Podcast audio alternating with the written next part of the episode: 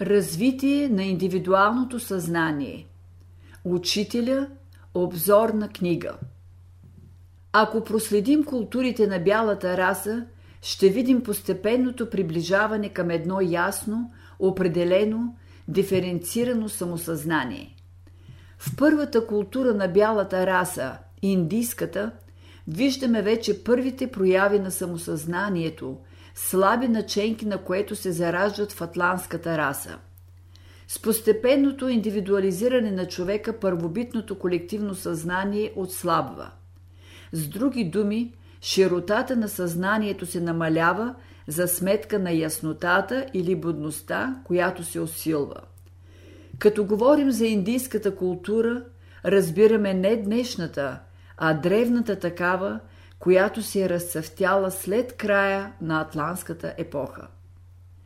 Заедно с постепенното индивидуализиране на човека и отслабването на колективното съзнание, започва и постепенния преход от колективната към частната собственост.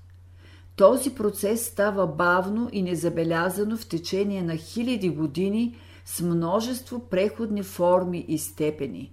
Постепенно – отношението на човека към природата се изменя. Древният индус продължава да смята вътрешната, духовната страна на природата по-важна, по-съществена, по-реална, отколкото материалната и страна. Той се стреми към духовното, което смята за вечно и непреходно. Обаче все пак има разлика в това отношение между древния индус и човека на атлантската раса. У последния отношението към вътрешния живот на природата е живо.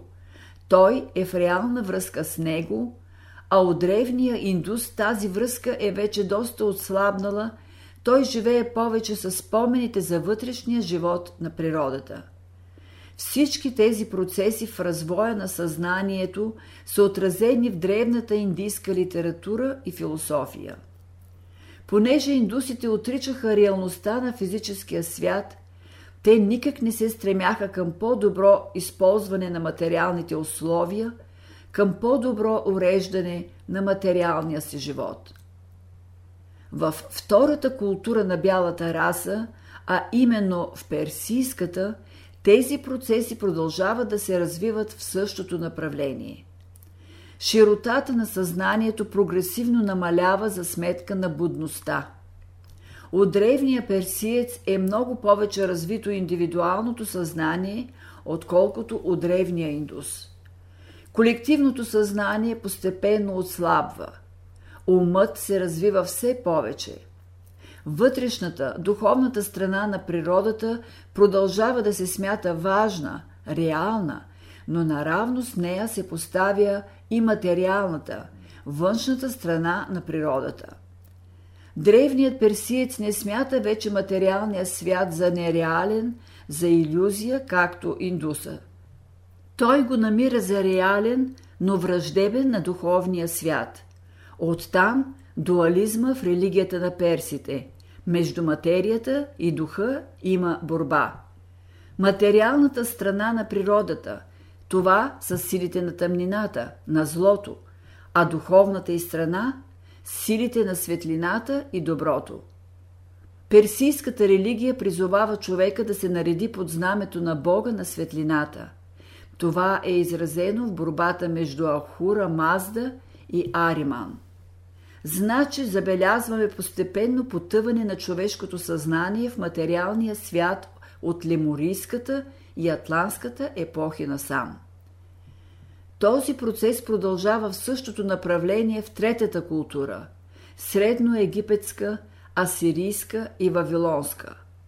Колективното съзнание отслабва още повече, а индивидуалното съзнание се усилва.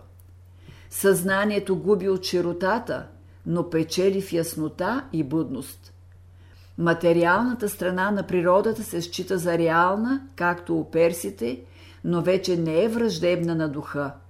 Тя е еднакво важна и ценна, както духовната страна на природата. Ето защо човека на средноегипетската култура с интерес изучава материалния свят като важен и ценен. Египтяните вече се примиряват с материалното. Нещо повече, те го смятат за израз на духовното и се стараят да търсят в физическото израз на дълбока мъдрост на божествените същества. Оттам развитието на египетската и халдейската наука. То върви паралелно с развитието на ума. С развития ум се изучава външната, материалната природа. Така биват поставени основите на естествените науки, на астрономията, геометрията, землемерието и прочие. В Египет се стремят да уравновесят материалния и духовния свят като еднакво ценни. В четвъртата култура, еврейско-гръко-римска, този процес продължава. Тук вече материалният свят се счита за по-важен и по-реален от духовния. Човек отива още по-далеч в неговото завладяване. Културата става по-материалистична.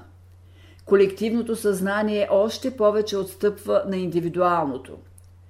Чувството за частна собственост на лично и индивидуално право се усилва още повече – заедно с това се усилва и стремежът към лична, индивидуална свобода. Става нужда да се създадат закони, които да осигурят личните права на човека. Римското право, в основата на което лежат частната собственост, свободата и правата на отделната личност, е могло да се яви именно в римската култура, а не и по-рано когато колективното съзнание е било още по-силно. В древна Гърция индивидуализирането на съзнанието достига висока степен. В противовес на това колективното съзнание е вече съвсем ослабнало. А известен е законът, че онова, което става в човешкото съзнание, се отразява във всички области на живота.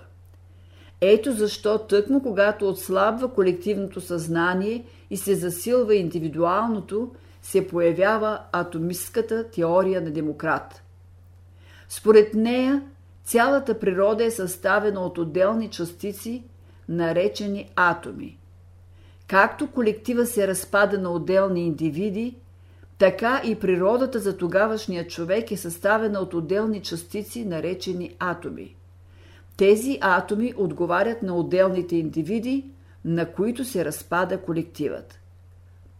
Още по-ярко е изтъкнат този развой в петата култура на бялата раса, а именно в съвременната западноевропейска култура.